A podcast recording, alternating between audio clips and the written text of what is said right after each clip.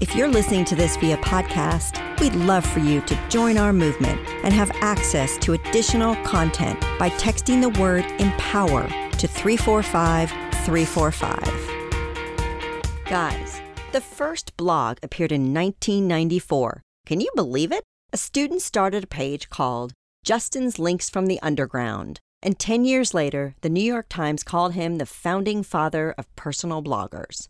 At the same time that I learned this fun fact, a Facebook friend of mine posted a harsh complaint about her six year old daughter, which begs the question what's too much to share online? I think the simple way to answer this is to picture yourself in a scenario where you run into your neighbor, your coworker, your high school fling. After you greet them cordially, would you actually say the thing you'd post about them online to their face?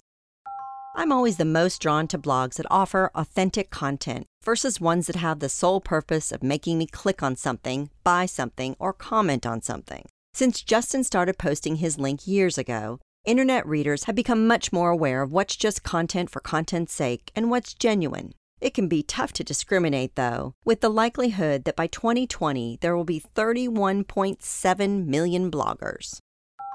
Have you ever flipped through Vogue and wondered who those people are that live like that? That magazine has always made me feel like fashion is this expensive and unattainable thing. That to be fashionable, you need a Chanel, a Gucci, a name or brand that tells everyone you know what fashion is.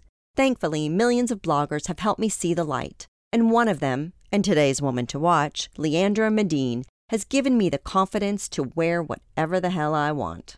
Leandra started the popular website Man Repeller as a junior in college. At first, she set up the blog as a potential addition to her resume to score future writing gigs. Readers, though, were drawn to Leandra's content because it has that authentic element I was talking about. So she began to write intrinsically sincere essays that she herself would want to read. Man Repeller combines real fashion flavor with a healthy dose of self deprecation and open minded humor. The site assumes you are a smart lady and boasts smart commentaries on subjects that are often seen as fluffy.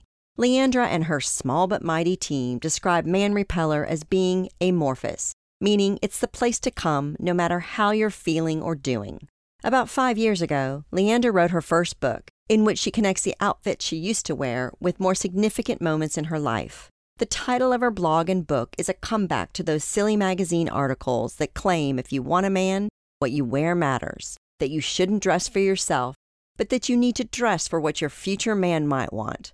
I'm guessing that means no sequins. Let's just say Leandra's having none of that BS. While Leandra's mission has changed shape over the years, she's managed to maintain the same idea provide content that talks to women instead of at them.